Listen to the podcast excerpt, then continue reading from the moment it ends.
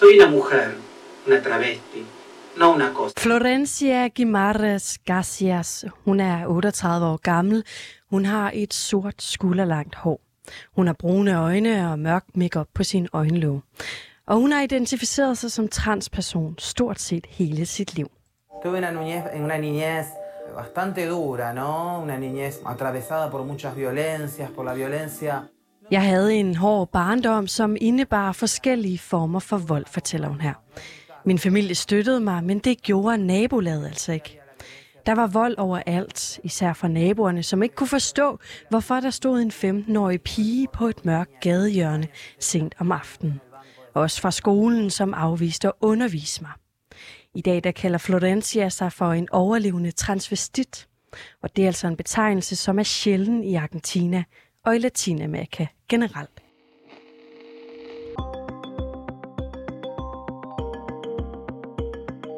Florencia, som du lige har mødt, hun er nemlig langt fra den eneste transperson, som har overlevet på grund af prostitution. Statistikken siger rent faktisk, at 9 ud af 10 transpersoner i Argentina, de erhverver sig ved at sælge sex.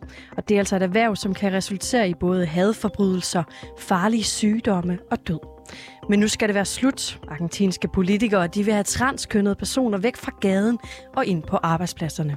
I dagens udsyn der ser vi derfor nærmere på en ny historisk lovgivning, som bliver hyldet af LGBTQ bevægelsen over hele verden. Men som du måske også finder ud af, så er det også en lovgivning, som fortsat efterlader plads til endnu flere forbedringer til personer som Florencia.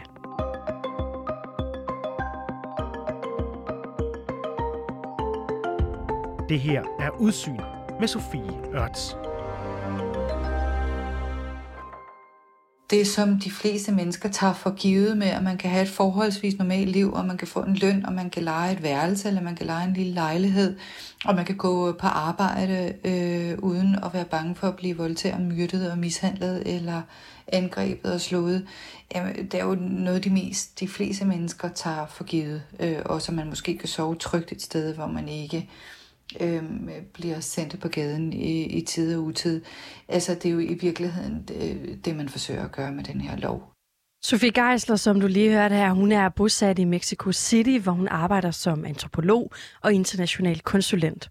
Og i forbindelse med den her nye lovgivning for transkønnet i Argentina, der har hun talt med Florencia, som du også mødte lidt tidligere. Her der bliver hun oversat af min kollega. No debería existir una ley que diga que nosotras por ser eh, personas travestis, transexuales o transgénero, Der burde ikke være en lov, der siger, at fordi vi er transpersoner, så skal vi have et job. Vi burde jo altid have haft adgang til et hvert arbejde. Men det er en realitet, at i hele Latinamerika, der har de fleste levet af prostitution. Florencia, som helst vil kaldes uh, Flot, hun er argentina. Hun uh, definerer sig selv som transvestit, og hun øh, definerer også sig selv som øh, aktivist. Og hun har været en del af den nationale scene i Argentina for aktivisme for det, der i hvert fald i Argentina kaldes bevægelsen for øh, transvestitter, transseksuelle og transkønnet, hvor hun ikke bare øh, har været og er en meget anerkendt og tydelig figur blandt forkæmperne for deres rettigheder, men også har været initiativtager til mange sociale projekter for børn, unge, skoler, firmaer, offentlige institutioner generelt. Så man kan altid se Flot forrest i demonstrationerne. Men i sammenligning med andre personer, der ligesom Flot identificerer sig som transpersoner, ja, så står hun altså i dag i en ganske unik situation. Og den er ikke bare unik, fordi hun nu også har videt sit liv til at skabe den her forandring for transpersoner i Argentina, men også fordi hun for to år siden nu har fået sit øh, første formelle job nogensinde som nu som rådgiver for den afdeling i Justitsministeriet, som har skabt de seneste øh, reformer i Argentina for transpersoner, som jo har fået opmærksomhed i hele verden. Vi vender tilbage til Flores situation igen lidt senere. Først så prøver vi lige at se nærmere på den her nye lovgivning. Og her der læner jeg mig altså op af Sofie Geislers beskrivelse. Hun kalder det her for verdens første arbejdskvote inklusionslovgivning. Og den har altså et formål. Hovedformålet er at fremme transpersoners adgang til øh, formelt arbejde. Og det gør den ved at definere, at øh, 1% af de offentlige ansatte på national basis skal være transpersoner. Det vil altså sige, at alle arbejdsgivere i det offentlige system i Argentina, de skal ansætte personer som flot. Og når de gør det, så er der til gengæld goder til firmaerne selv.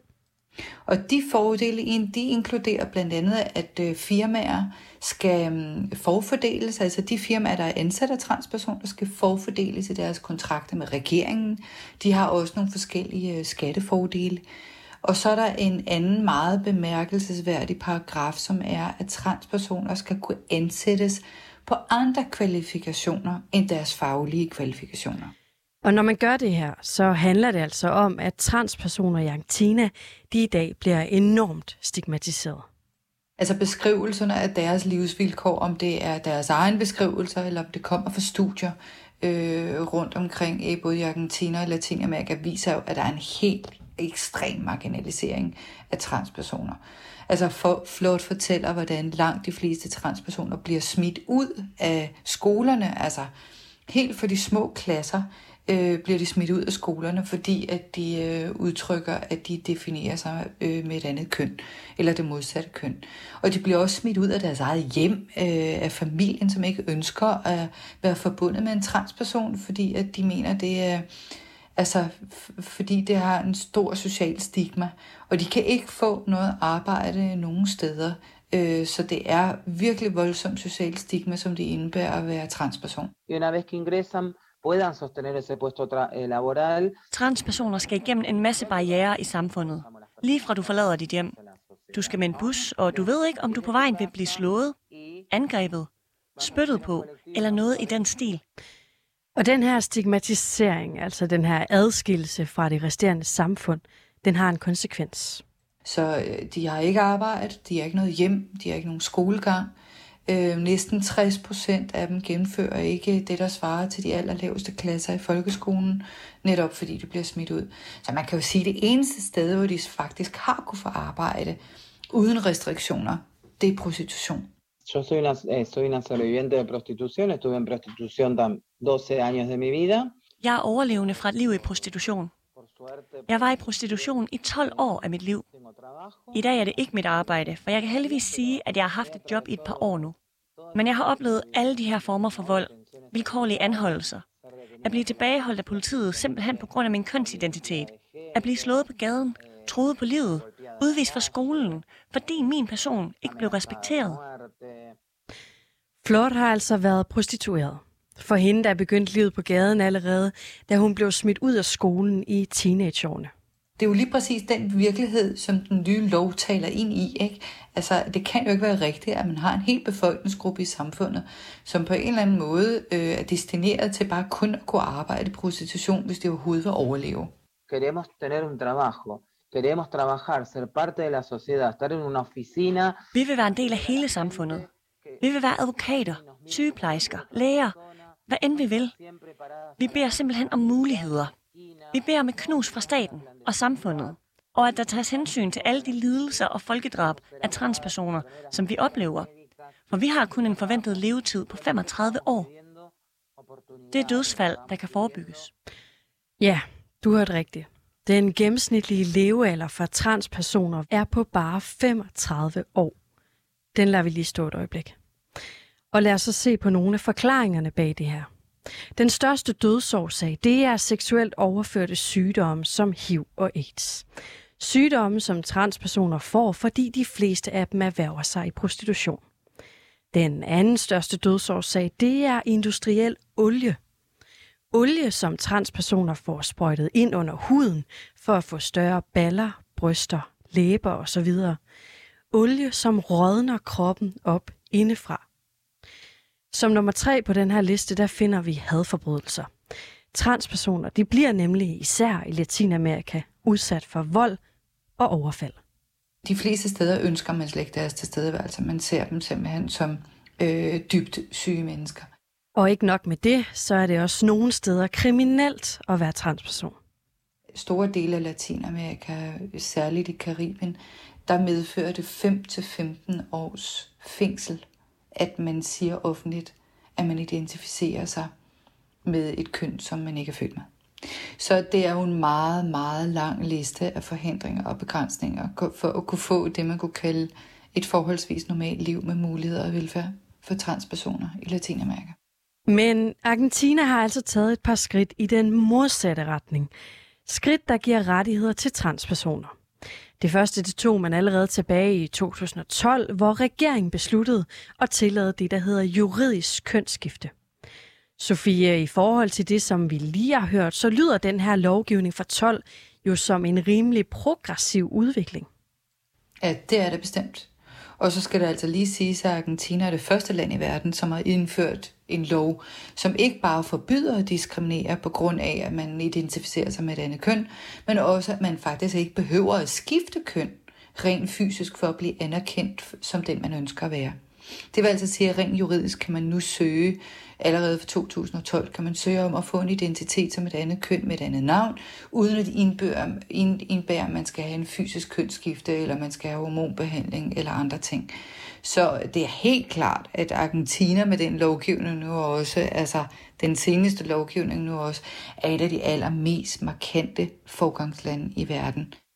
Så hvordan kan det egentlig være, at vi står i en verdensdel, hvor transpersoner helt generelt bliver diskrimineret, marginaliseret, i en grad, hvor de må indgå i en livsfarlig sexbranche, hvis de skal kunne betale deres husleje, men alligevel oplever, at man kan lave så markante progressive lovændringer. Det har Sofie Geisler også undret sig over. Og Flot, hun nævner, såvel som mange andre, jeg har snakket med, at, øh, Øh, at meget af det jo handler om, at Argentina har en øh, lang tradition for sociale bevægelser, altså for sociale og politiske bevægelser, som i den grad blev forstærket, særligt med det, man kalder mødrene fra Plaza de Mayo.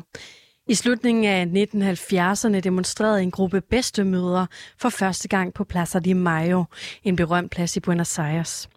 Det gjorde de med det formål at lede efter de familiemedlemmer, der blev mishandlet og forsvandt under diktatur og statsterrorisme i Argentina i de samme år.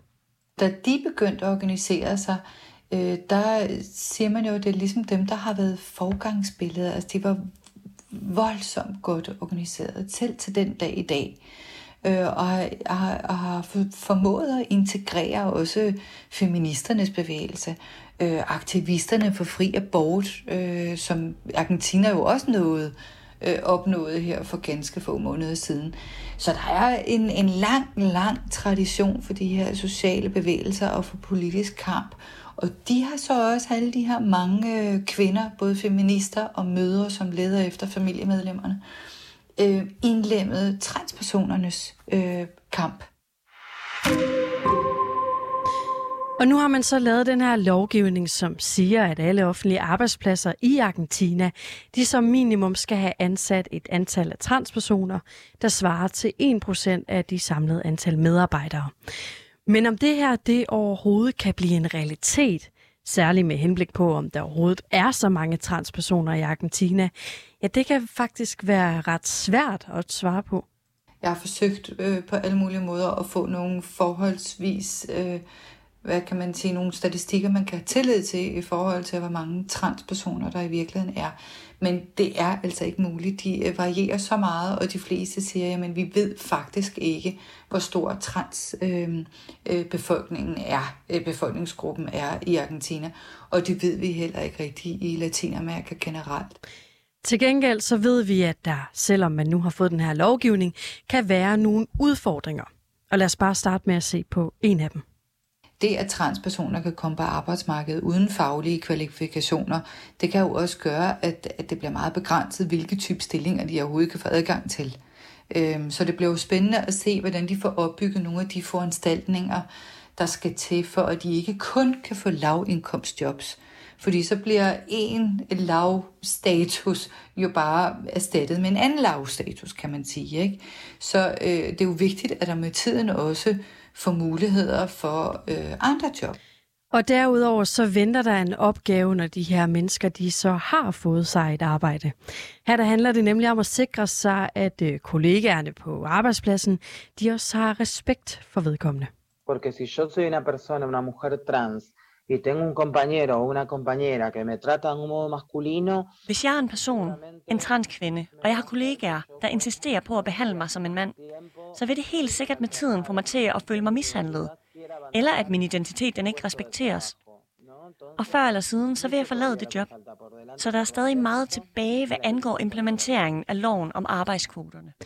Og lad os så lige slutte af hos Flor. Hun har nemlig allerede knækket nyden til jobmarkedet, før den her lov den altså blev implementeret. Og hun har så været i det her job øh, de sidste to år, og øh, det ser ud som om, at hun bliver ved med at være juridisk, eller hvad skal man sige, rådgiver inden for den juridiske sektor, fordi det er også hende, der nu sidder faktisk og formulerer de næste lovforslag, som, øh, som øh, ligger på øh, skrivebordet nu.